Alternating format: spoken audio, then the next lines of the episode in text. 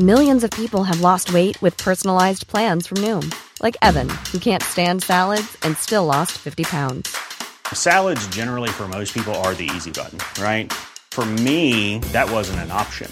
I never really was a salad guy. That's just not who I am. But Noom worked for me.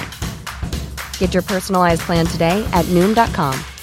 Real Noom user compensated to provide their story. In four weeks, the typical Noom user can expect to lose one to two pounds per week. Individual results may vary. Hey there, it's Michele Norris. I'm host of a podcast called Your Mama's Kitchen. When I travel, I'm usually looking for a way to find a taste of home when I'm not at home. And one of the things I love to do when I am at home is entertain. And Airbnb allows me to do that. When I was in California recently, I rented a house that had a great kitchen. And when we were sitting around the table, we we're all thinking, we're in someone else's house. Someone could be in all of our homes as well. If you have a home, but you're not always at home, you have an Airbnb. Your home might be worth more than you think. Find out how much at airbnb.com/slash host. This is Little Atoms, a radio show about ideas and culture. With me, Neil Denny. This week, we're talking about the inside story of artificial intelligence and our race to build the future with technology journalist Luke Dormehl and his new book, Thinking Machines. Millions of people have lost weight with personalized plans from Noom, like Evan, who can't stand salads and still lost 50 pounds. Salads, generally, for most people, are the easy button, right? For me, that wasn't an option. I never really was a salad guy. That's just not who I am. But Noom worked for me. Get your personalized plan today at Noom.com. Real Noom user compensated to provide their story. In four weeks, the typical Noom user can expect to lose one to two pounds per week. Individual results may vary. Hey there, it's Michele Norris. I'm host of a podcast called Your Mama's Kitchen. When I travel, I'm usually looking for a way to find a taste of home when I'm not at home. And one of the things I love to do when I am at home is entertain. And Airbnb allows me to do that. When I was in California recently, I rented a house that had a great kitchen. And when we were sitting around the table, we we're all thinking, we're in someone else's house. Someone could be in all of our homes as well. If you have a home, but you're not always at home, you have an Airbnb. Your home might be worth more than you think. Find out how much at airbnb.com/slash host. Planning for your next trip? Elevate your travel style with Quince. Quince has all the jet setting essentials you'll want for your next getaway, like European linen, premium luggage options, buttery soft Italian leather bags, and so much more. And is all priced at 50 to 80% less than similar brands. Plus, Quince only works with factories that use safe and ethical manufacturing practices. Pack your bags with high-quality essentials you'll be wearing for vacations to come with Quince. Go to quince.com/pack for free shipping and 365-day returns.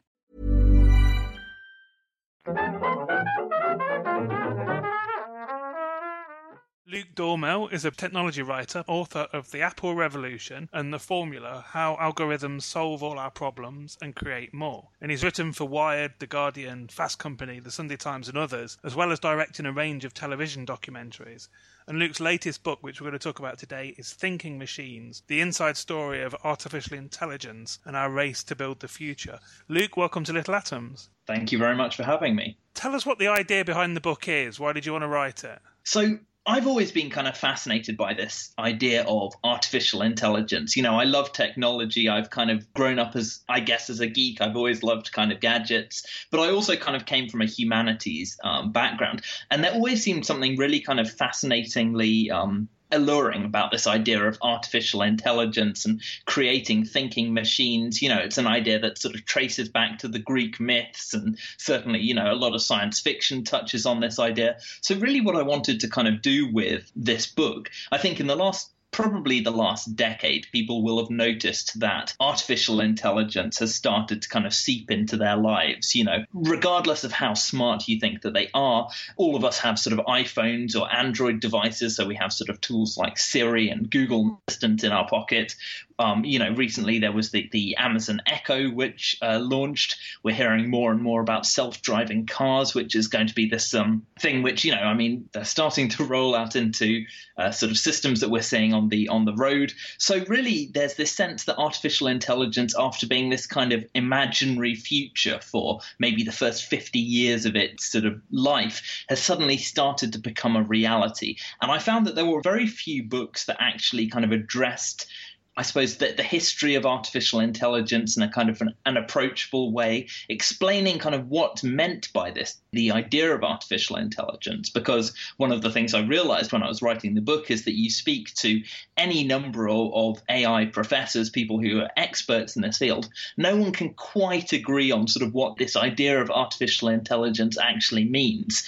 So I kind of wanted to go out and write a book that sort of looked at where this came from, where we are now, and look at into the future as well, but maybe not sort of, you know, a lot of books have talked about the kind of the far flung future, the point at which machines become smarter than we are. And, you know, that that's interesting, but I kind of wanted to look at, I suppose, the the contemporary state of artificial intelligence. If you're someone who's interested in this field, but maybe doesn't hold a PhD in computer science, doesn't want a book that's bogged down by, you know, lots and lots of sort of heavy maths, something that you can kind of pick up and get a, a, a sort of a grasp grasp of what this field means and all of the different sort of tendrils that it has going off in different uh, different directions. So, I mean, you mentioned things like you know smart devices like the smartphone assistant siri and stuff like that. And people will obviously be thinking of robots from you know data to the terminator or whatever.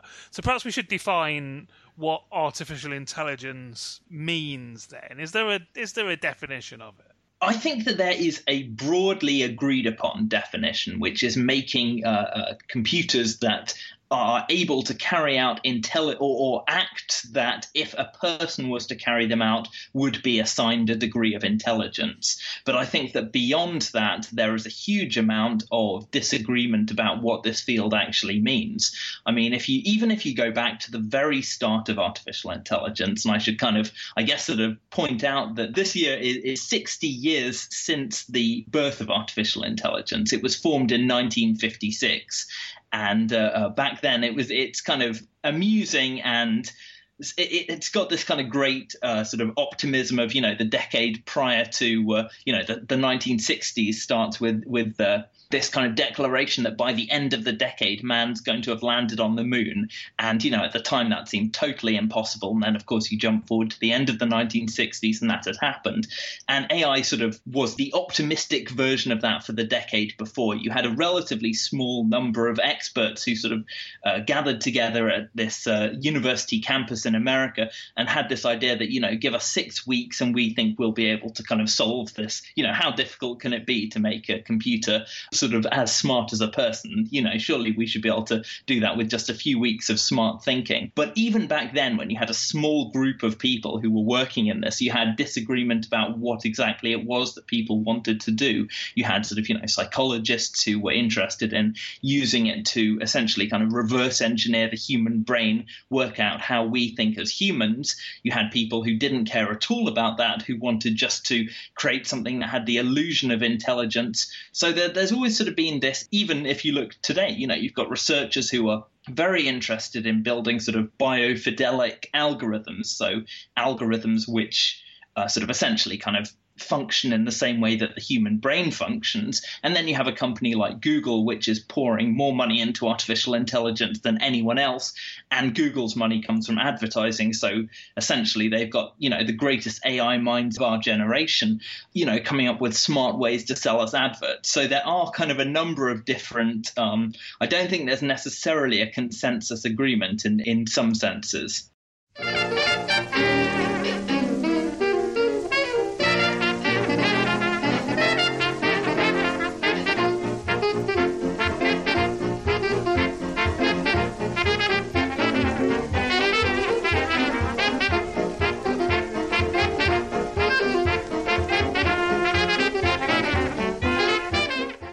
I'm Alex Krotoski, and you're listening to Little Atoms, a radio show about ideas and culture.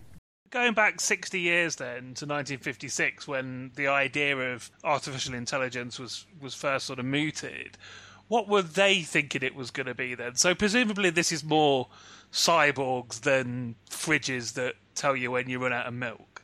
Absolutely. I mean, I think that that first generation of uh, researchers were very interested, uh, at least in the mainstream, with uh, creating machines which would be carrying out things that would be recognizably human in their intelligence. So, for example, you know, and I mean, they were, you've got to realize that they were a very smart bunch of guys. So they kind of looked, and, and, and it's interesting, they were all sort of men of a very similar age and in often, in many cases, a similar sort of background.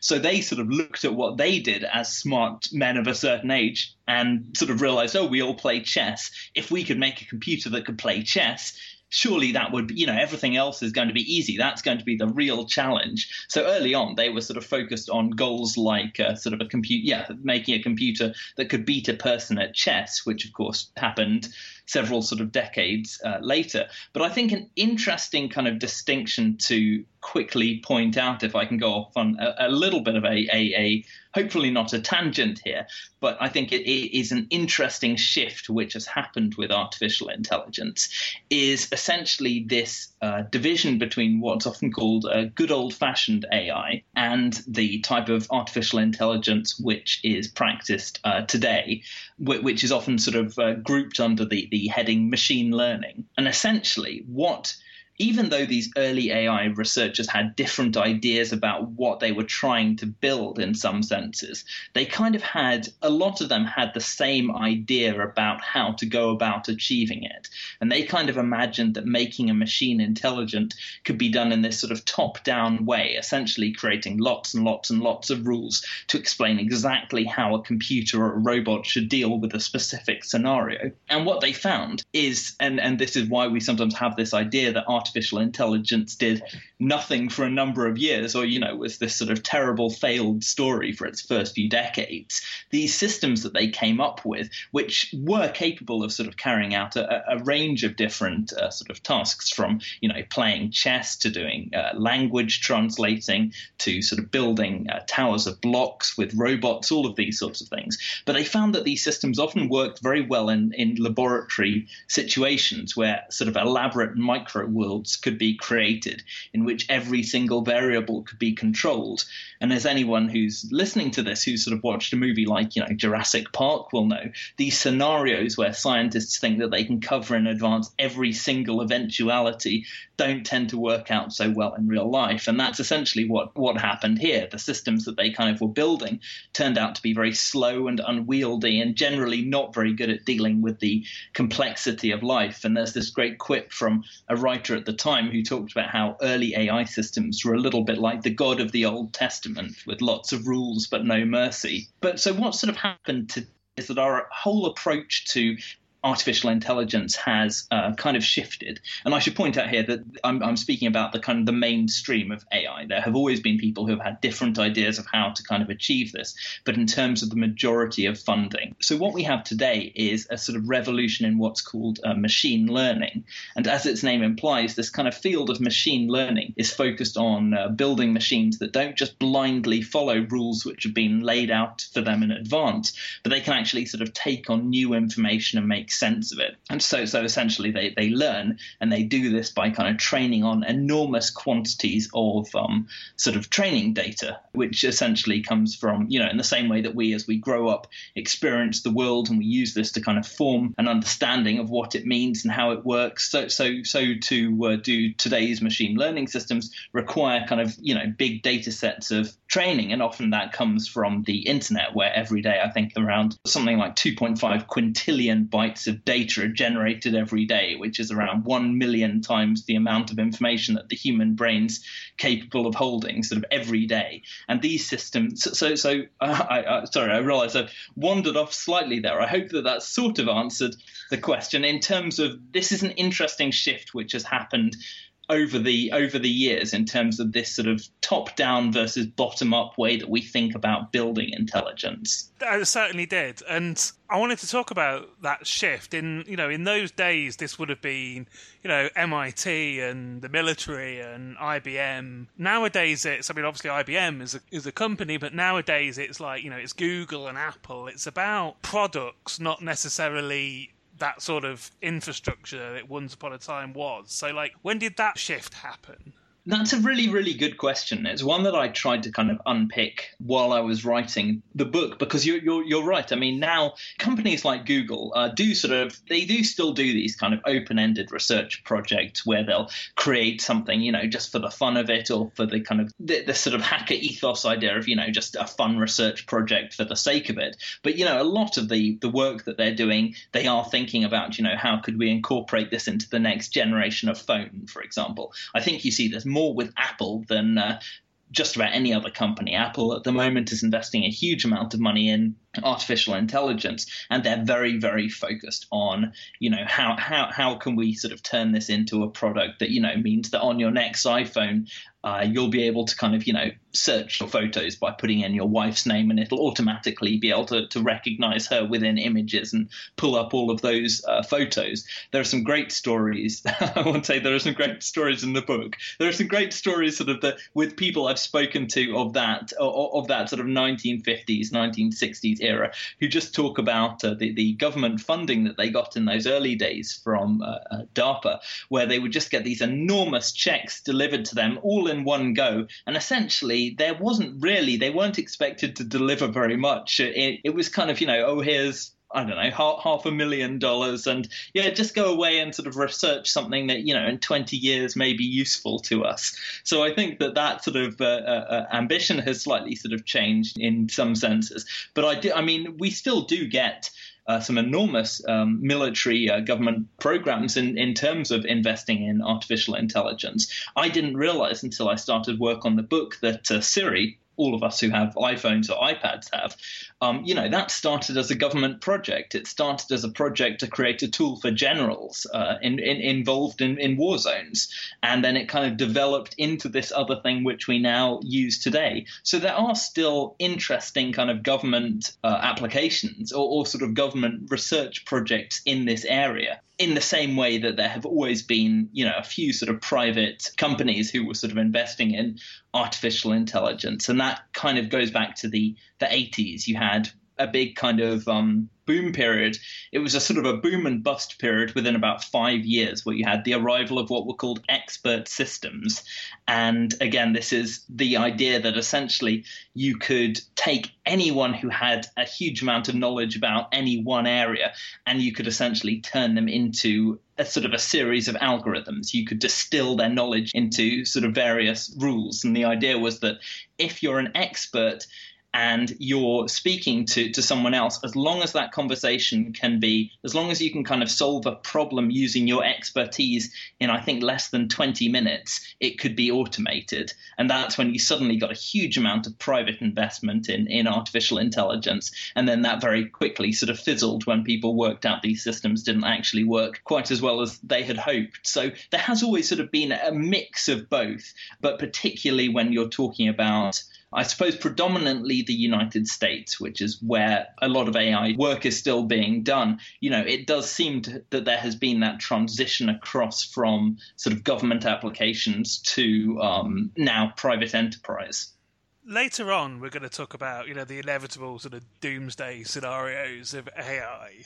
But before that, like more prosaically, but I think certainly in the short term more urgently, AI is going to be a threat to people's jobs let's talk about what sort of thing. Now we're going to get on to talk about um, self-driving cars in a bit, and so an obvious one is you know any form of driving that people do. But what else? What are the things that we might not necessarily expect? A lot of people will be familiar with a study which was done a few years ago at uh, the, the, Oxford Martin uh, School. I think this was 2013. And they did a, a, sort of study into the kinds of jobs that are going to be carried out by machine intelligence. And they concluded that in the next 20 years, 47% of currently existing jobs are susceptible to automation. And they predicted that there were essentially going to be two waves of this kind of AI takeover. And they said that, you know, in the first wave, I think they talked about transportation and logistics occupations and the kind of the bulk of uh, office and administrative support workers and uh, sort of labor in, in, in production occupations were going to be sort of AI anized, if that's a word. And then in the second wave, they talked about every task that involves finger dexterity or feedback or observation or working in confined spaces, which pretty much rules out a lot of a, a lot of people. So I do think that this is going to have an enormous impact on you know the lives of people who are who are listening to this and in some ways it's why i get I don't get frustrated when people talk about, you know, the singularity or the threat of artificial intelligence being, you know, sort of robots with Austrian accents marching down the street in leather jackets. But I do feel like this is something which we really do need to deal with. And it's something that is actually already happening now. It's not reliant on us figuring out how to,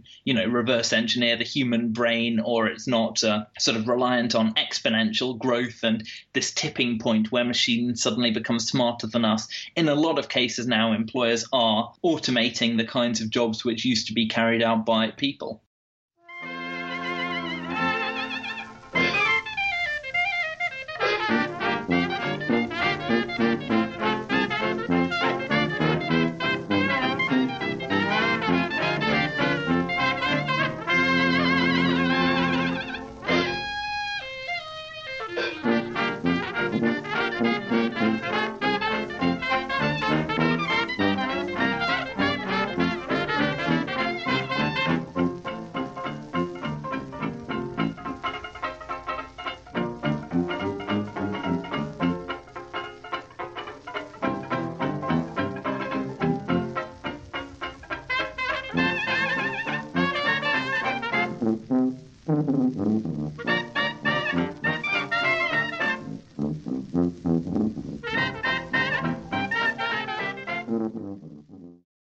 listening to Little Atoms. I'm Neil Denny. Today I'm talking to Luke Dormehl, and we're talking about his book Thinking Machines The Inside Story of Artificial Intelligence and Our Race to Build the Future. And Luke, I said we were going to talk about self driving cars. Now, we've obviously seen them for the last couple of years. There's been a lot of publicity about everybody that's developing self-driving cars, whether that's like the fully automated cars, like you know the Google self-drive cars, or the Tesla one where you've got a sort of you know an advanced automatic system, basically a sort of autopilot. I've spoken about this before on, on, on like earlier Little Atoms. My my sort of doubt about the self driving cars is I could imagine a situation where all cars are self driving and obviously now we have a situation where all cars are not self driving. It's the bit in the middle that I can't see ever happening. How can self driving cars deal with human drivers? It's it's sort of fascinating because if you I mean you only have to go back 10 years I think there was a book which or a little bit more than 10 years there was a book which came out in 2004 whose name I am blanking on at the moment, I'm afraid. But it was essentially it was written by two experts in, in artificial intelligence, and they were talking about the kinds of jobs which could be automated and the kinds of jobs which couldn't. And again, they were talking about you know any job that sort of essentially kind of relies on analyzing sort of data that stays the same or you know a job that's easily kind of turn that we can sort of transform into sort of rule sets. These are going to be things that are are, um, going to be automatable. And then they talked about the fact that cars a self-driving car could never happen because look at the, the enormous amounts of information a self-driving car kind of needs to absorb and make sense of in order to be able to kind of carry out a, a, a drive. So, so you can imagine how a self-driving car, if weather conditions always stayed exactly the same, if um, you know there were no other cars on the road, there was nothing unpredictable that could happen, how you could program it to get from one place to another. But I think that that the challenge, of course, is that you know as anyone who's ever been on a road will know that doesn't happen. You get kind of you know a car, a, a sort of a cyclist who sort of zips out at the wrong moment. You get a car which uh, you know brakes too hard. Essentially, you get a lot of, uh, of very unstructured very sort of difficult to deal with uh, scenarios. I think what's been quite impressive is the fact that AI cars, you know, of course, there has been a lot of focus recently on uh, Tesla and the fatal self driving car crash. But for the most part, cars have been pretty, um, you know, Google's self driving car has been pretty impressive in terms of, you know, driving hundreds of thousands of miles in a wide variety of different uh, weather conditions and has actually been, you know, certainly proven far safer and statistically less likely to be involved with a crash than a human driver. So I think that I don't know that that middle step is necessarily going to be quite as challenging as some people think. My dad is a real uh, skeptic when it comes to, to this, and he recently went out for a test drive in one of these uh, Tesla cars, and again was kind of blown away by the fact that these systems are really incredibly smart when it comes to,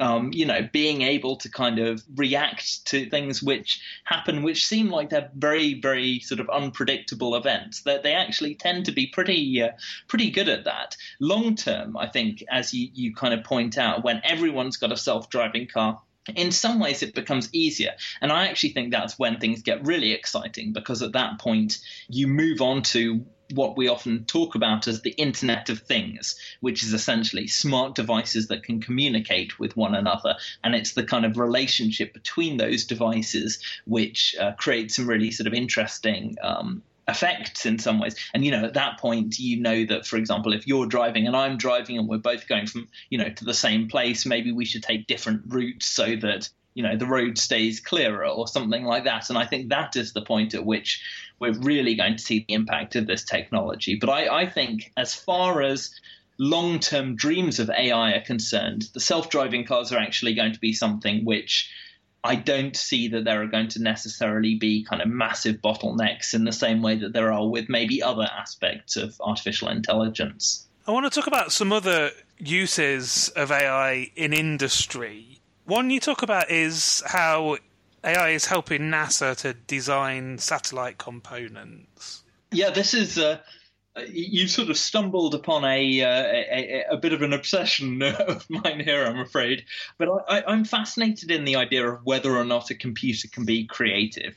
And if you go back right to the start of, of computing, so you talk about, you know, Ada Lovelace, the first computer programmer who was working with, you know, Charles Babbage.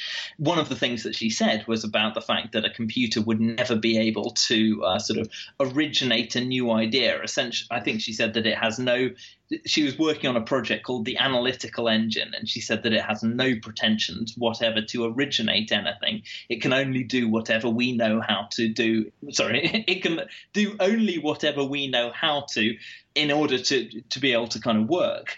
And I think that one of the interesting things about creativity is the sense that you know, if a machine is able to kind of carry out creative acts, that's something that we view as very kind of fundamentally uh, human. And this ties very much back into what we were talking about with uh, sort of, sort of uh, employment being algorithmized in some ways.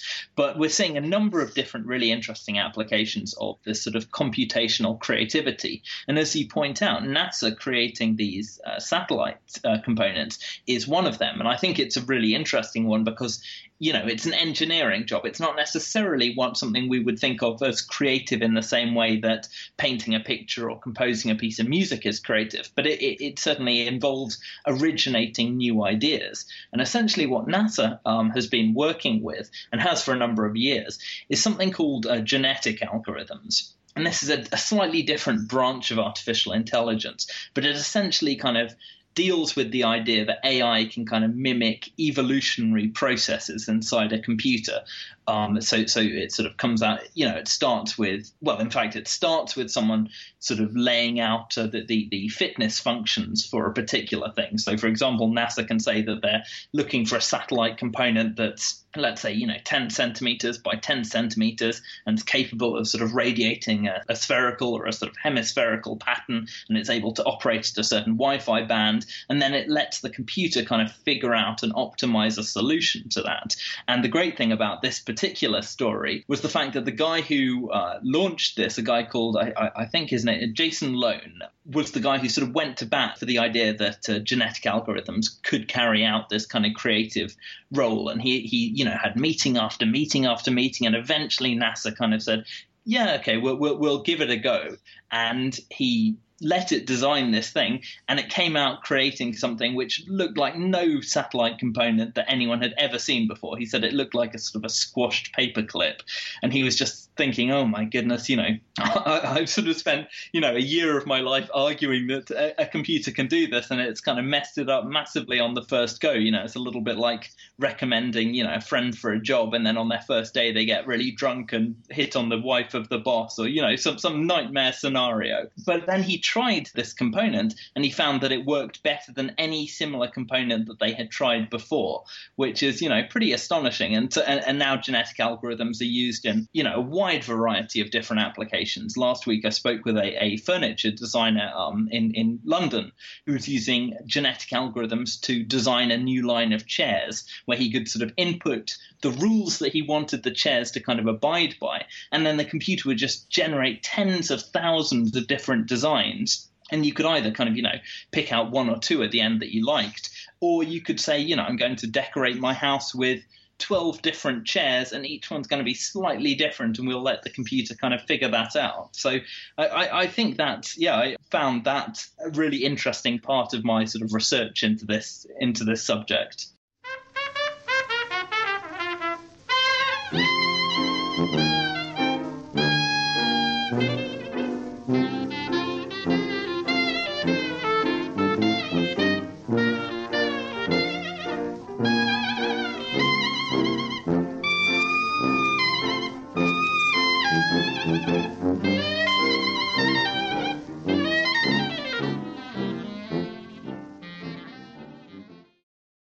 I'm Natalie Haynes. You're listening to Resonance FM, and this is Little Atoms, a radio show about ideas and culture. And both of those ideas, certainly the, um, the you know the NASA satellite one, you know perhaps a little less the chair design one. Although we're talking about designing, you know, a, a sort of a mass product, those sort of things seem like really great ideas to me. Whereas getting AI to write film scripts or to compose a symphony seem like appalling ideas. And I can't really justify in my mind why I think one is bad and the other one isn't, really. Because as you said, they are both replicating acts of human creativity.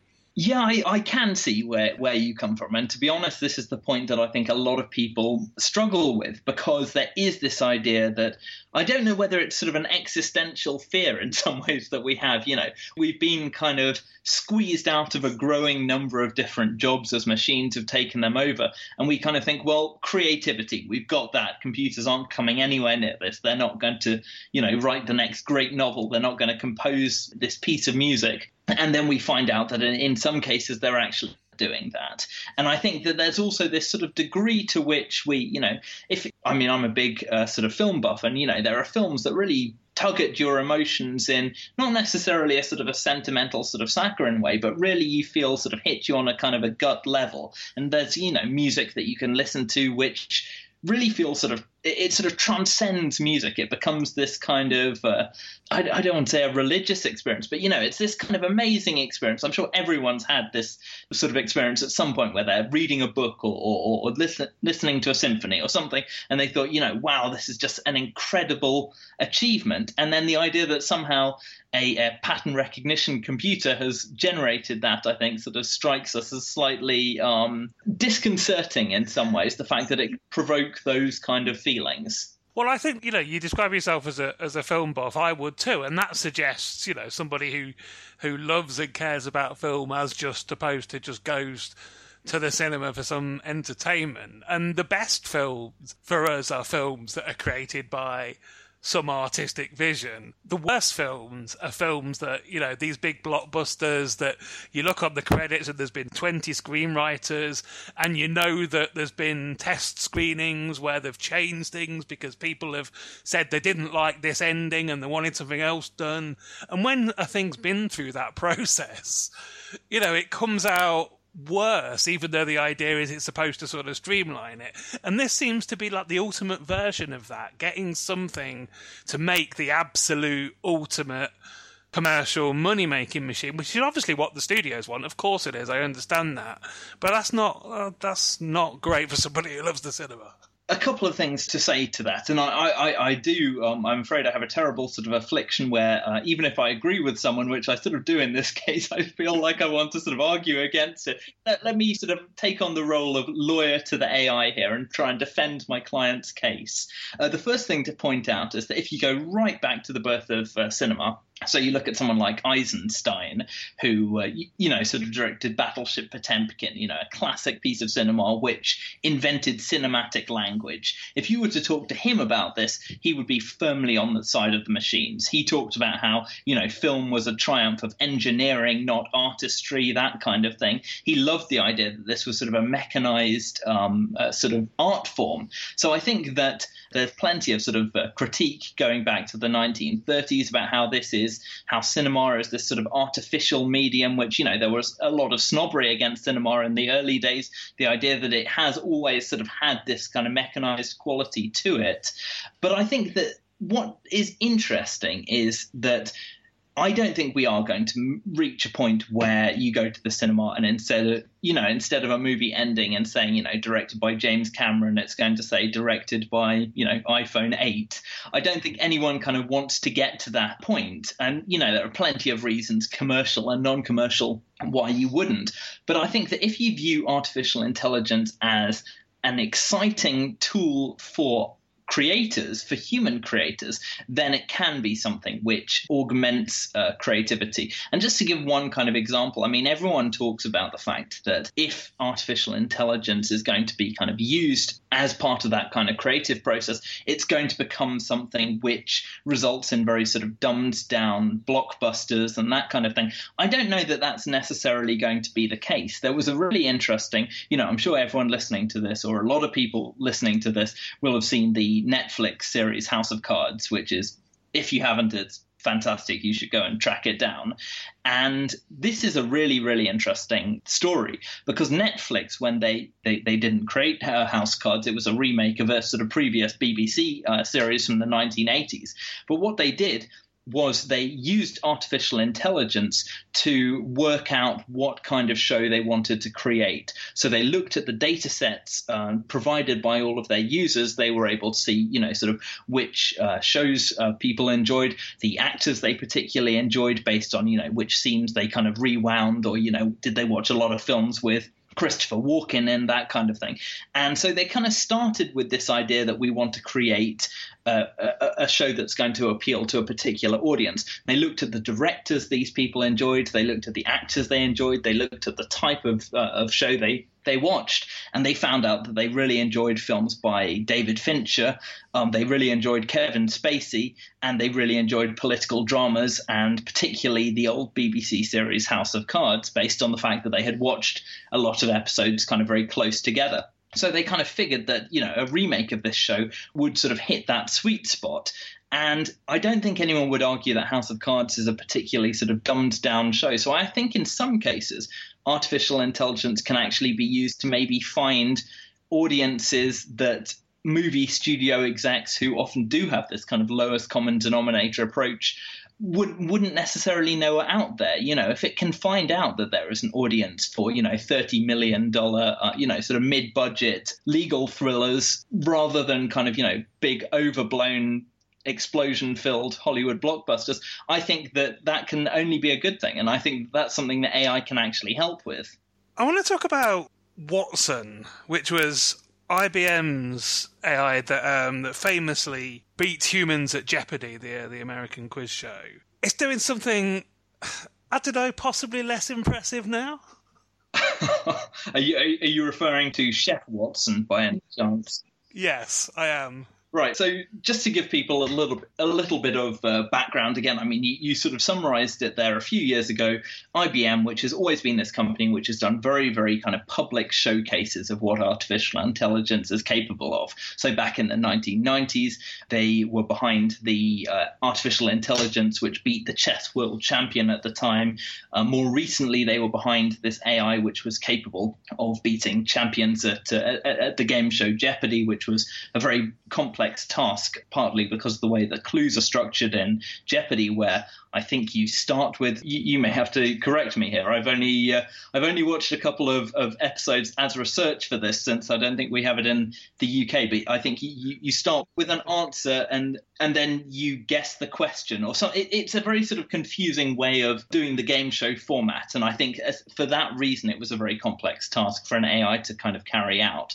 But after this, they decided that they wanted to again to to go back to my sort of earlier stated obsession. They wanted to to do um, create something that was going to be um, build a machine that was going to do something creative because this is something that a lot of people have ruled out for, for artificial intelligence throughout its history, and they kind of figured that they could solve. So they came up with this idea where you were going to use essentially kind of make uh, Chef Watson. He was going to be able to ha- he was going to have this enormous sort of database of recipes at his at his sort of digital fingertips. He was going to be able to kind of drill down on a, a, a sort of chemical level and see which ingredients go well together. And in fact, if people sort of doubt that this is you know out there you can actually sort of download a chef watson app which lets you sort of start you know start with the type of food that you want so you can for example talk about you know i would love to have a, a, a, a french quiche with noodles and you can pick out all of these strange ingredients that have nothing to do with one another and then it'll essentially work out which ingredients should um, sort of go together and generate a sort of step by step recipe. So in some ways it's not obviously it's not sort of world changing but watson is now being used to help do uh, drug discovery, which I think a lot of people would realize the the application of. You know, there are lots of drugs because of the cost involved with uh, researching them and developing them particularly if they're not going to be drugs that result in a particularly high uh, sort of profit or yield for the drug company, may never be sort of have resources dedicated to them. If you're able to use an artificial intelligence to go out and sort of research those solutions, then that's something which could be a net positive for humanity. So Chef Watson was really, in some ways, a kind of a stunt. You know, again, like like building an artificial intelligence that can beat someone at a game show, but it had this. You know, it does sort of touch on a lot of things which we don't think are necessarily possible for a machine to do. Again, I suppose depending on where, on, on, how much you sort of uh, uh, cook or, or, or, not. You know, this is another creative application. If you speak to a great chef, there's no doubt that what they're doing is within their own field, the equivalent of you know painting a masterpiece or writing the perfect film script or you know whatever else you might think of as creative. So the fact that machines can carry that out, I think, is quite an impressive an impressive task.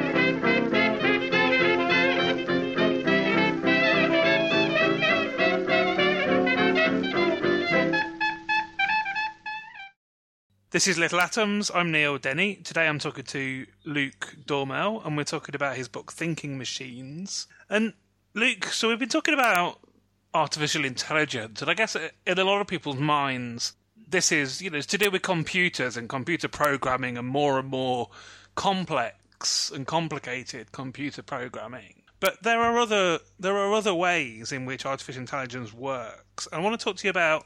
Tell us what neural networking is. Absolutely, yes. Neural networks. This actually goes back to what I was talking about earlier right at the start, or sort of re- re- reasonably at the start of our conversation, where I was talking about the changing way that we envision machine intelligence and that that kind of shift away from what's often called good old fashioned AI.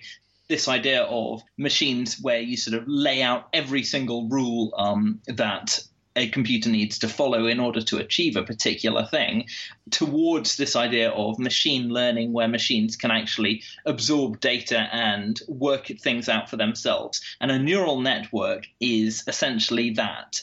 It is a, machine, a, a, computer science concept, which is based on the way that the human brain works. And what's interesting about this is essentially, unlike that good old fashioned AI concept where as the creator, you know exactly how a machine is going to carry out a particular task. With a neural network, what you do is you have your, your, your inputs and your outputs, and you let the computer figure out that middle bit.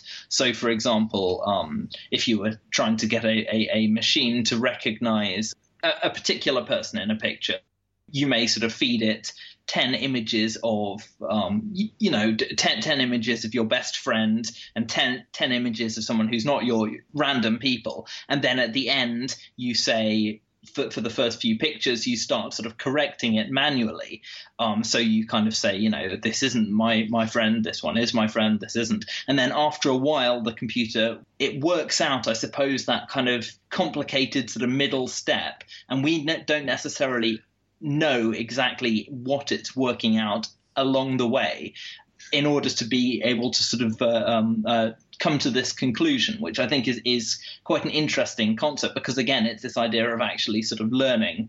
You mentioned earlier the, the internet, the idea of the Internet of Things, and only a few days ago we had this situation where a large part of the internet went down because uh, a network of you know connected smart things were used to uh, to host a bot. Um, now, obviously, this was you know this was a person doing this somewhere. It wasn't the smart toothbrushes deciding to do it themselves. It's obviously not Skynet, but it, it's still worrying in that direction, isn't it? Yes, absolutely. I think that there, there, there's a degree to which we invite these sort of smart devices into our homes, and we kind of assume maybe in some ways that they do function exactly like the old non smart, dumb sort of analog for them. So I do think that there is certainly a concern on the part of a lot of uh, security researchers um, about the fact that these are devices which can often be, you know, they don't always have the, necessary security protocols. They are things which could potentially be hacked, and because they're things which you know we're we're potentially wearing or we're inviting into our houses. They're constantly listening. They're constantly gathering data. There's quite a lot of harm that they could do. Um, if, if you think about you know a self-driving car, the idea that someone could maybe hack that is, is certainly a concerning um, uh, sort of idea. So I think that this is something which is certainly going to become more of an issue in the next few years as we see more and more of these tools actually being deployed into the real world and possibly being used by people who aren't just geeks who like like them for, for the idea of having you know a smart gadget. This week there was piece of legislature in, I think, uh, um, one part of Texas, which, which, talked about the fact that every new build home has to now have a smart thermostat.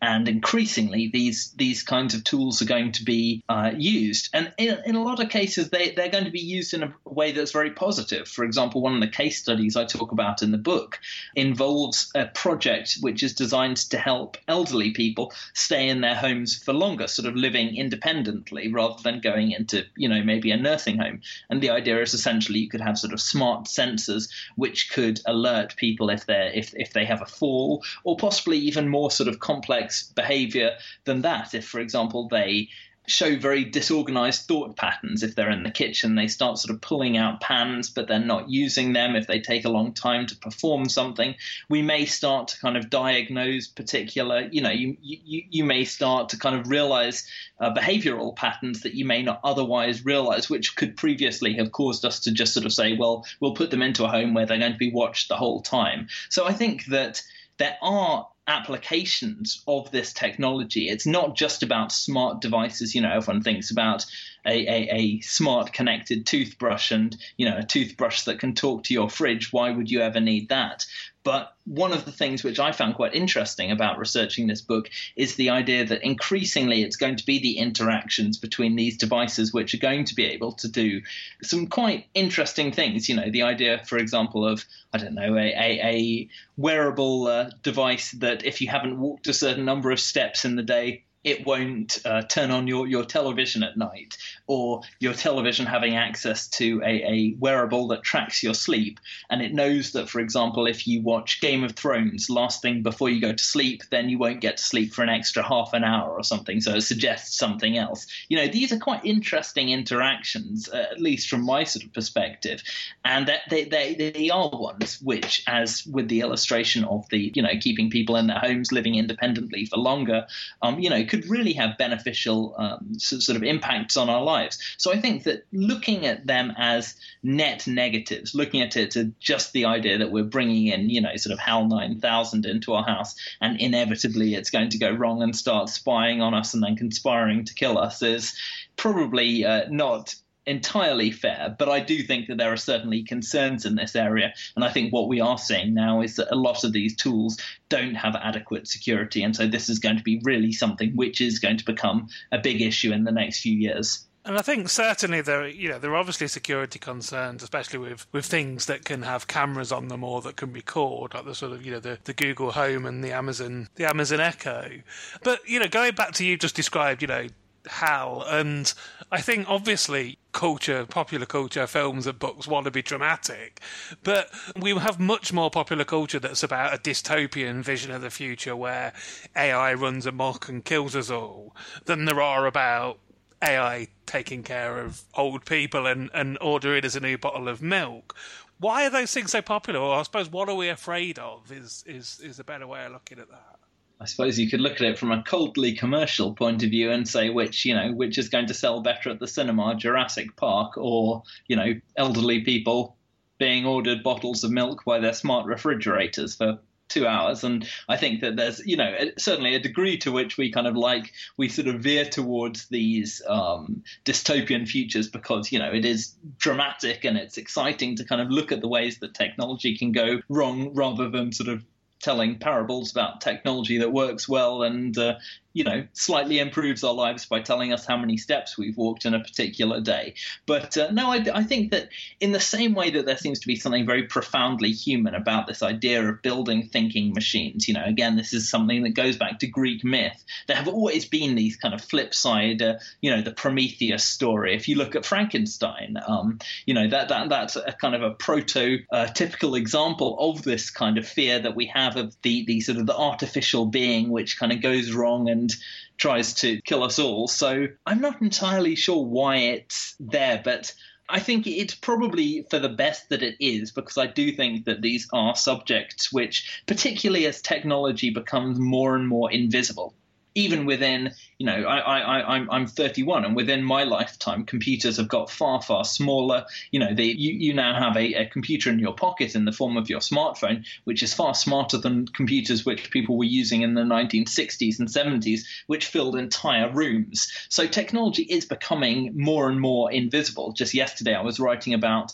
a smart um, AI robotics project, which had created these tiny little uh, robots which were able to crawl on people's clothes and the idea was essentially it could hide in your pocket until you needed it, and then it could crawl, crawl out and sort of, you know, form a little screen on your arm, and then sort of scamper back into your pocket when you weren't, when you didn't need it. So I think that because these technologies are becoming invisible, we're talking about, you know, uh, sensors that could be built into walls or that kind of thing. It is important to have these kind of visible examples of, um, yeah, I suppose, kind of chipping away and asking these questions about, you know, how can these things negatively impact on our lives? Because a lot of the time we don't stop and think about how these systems work, and a lot of the time we think that, you know, for example, the uh, the the algorithms that a company like Google uses uh, to to structure information, we think of these things as objective in some way, and anyone who sort of spends any time with algorithms immediately can say that you know these are deeply not necessarily deeply flawed, but these are deeply subjective concepts. So I think that anything which asking questions about how these things actually function is good and maybe the best way to do that is by by sort of stories that uh, warn us about the perils of, of ai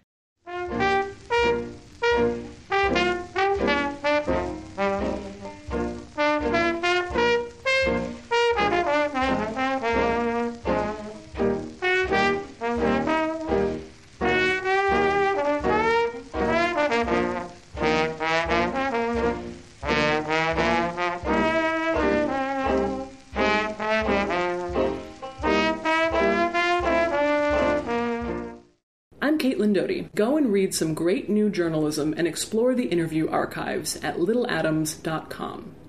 The other thing that is often a, a, subject of those sort of films is the idea that the robots will get to the point where they're you know they're so intelligent that they'll just realise that the best way to deal with human beings is to wipe them all out we've obviously, you know, we don't kill each other, not necessarily because it's wrong, but because we've we've had thousands of years of developing ethics and ways of living together. And why would you know? Why would the robots give it down? I mean, at the moment, one thing that is quite interesting is that for the first time, companies are actually considering AI ethics in a way that's beyond you know, previously this was something which was kind of, you know, I don't know, an idea that, you know, two engineers might discuss over a beer on a Friday. And now we're actually starting to see this become a really, really key part of uh, sort of companies thinking about AI. When, when Google acquired uh, DeepMind, which is a big AI uh, startup, one of the provisions of it buying it was that it was going to set up an AI ethics board. So I think that we do need to think about the idea of incorporating ethics into machine intelligence. In terms of would machines automatically decide that we needed to be, uh, you know, disposed of, or uh, you know, or, or, possibly sort of put in a, a, a, simulation of of the Earth, sort of Matrix style, which a number of people have talked about as well.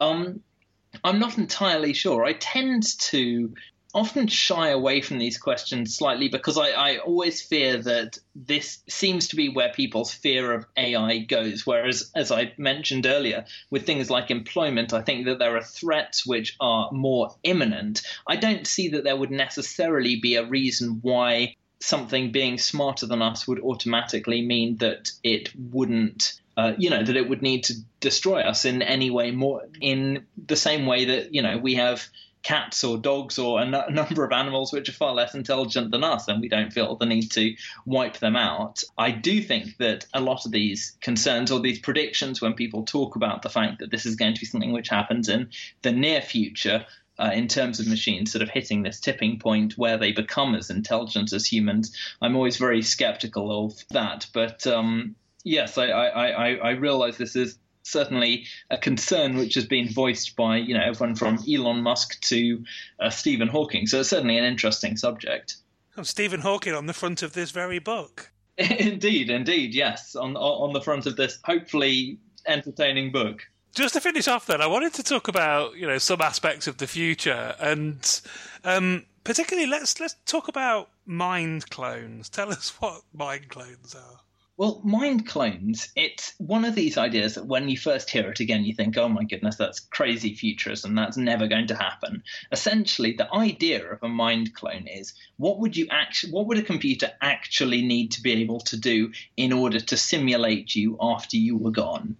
And there are some, I mean, already we're seeing an example. You know, I often talk about the fact that essentially Amazon's recommender system, you know, that thing that you go to on, on, on Amazon that uh, says, you know, you, you bought this, you might also enjoy this based on your past viewing history. You may you may enjoy this. If you were to perish the thought pass away tomorrow and a book was to come out four weeks after that, it's interesting to think that, you know, Amazon's algorithms would be able to recommend books that you may have enjoyed while you were alive that you didn't live to see, which I kind of find fascinating.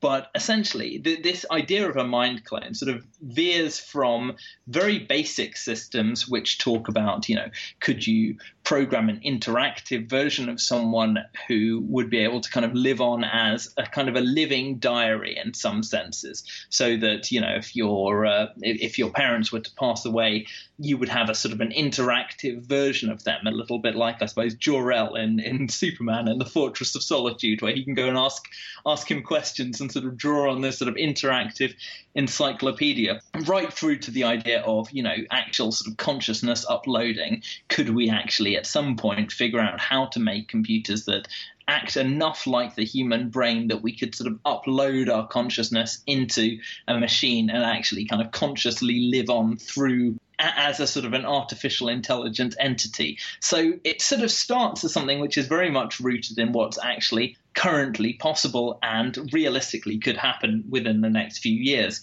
to a, a sort of slightly more far fetched um, idea, but which nonetheless is having an you know a large amount of research done into. That's where we're going to have to leave it. I've been talking to Luke Dormehl. We've been talking about thinking machines, the inside story of artificial intelligence, and our race to build the future, which is out now in the UK from WH Allen. Luke, thank you so much for taking the time to share it with me. Thank you very much. You've been listening to Little Atoms, a radio show about ideas and culture. This episode of Little Atoms was produced and presented by Neil Denny and was broadcast on Resonance 104.4 FM. You can find the Little Atoms podcast on iTunes and you can follow the show on Twitter at Little Atoms. If you'd like to donate a little money to support the show, you can do so at littleatoms.com. Thanks for listening.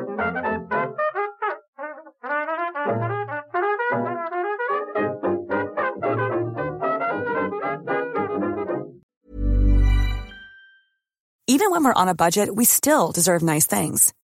Quince is a place to scoop up stunning high-end goods for 50 to 80% less than similar brands. They have buttery soft cashmere sweaters starting at $50, luxurious Italian leather bags, and so much more. Plus, Quince only works with factories that use safe, ethical, and responsible manufacturing. Get the high-end goods you'll love without the high price tag with Quince. Go to quince.com slash style for free shipping and 365-day returns. Hey, it's Paige DeSorbo from Giggly Squad. High quality fashion without the price tag. Say hello to Quince. I'm snagging high-end essentials like cozy cashmere sweaters, sleek leather jackets, fine jewelry, and so much more. With Quince being 50 to 80% less than similar brands. And they partner with factories that prioritize safe, ethical, and responsible manufacturing. I love that. Luxury quality within reach. Go to quince.com slash style to get free shipping and 365 day returns on your next order. Quince.com slash style.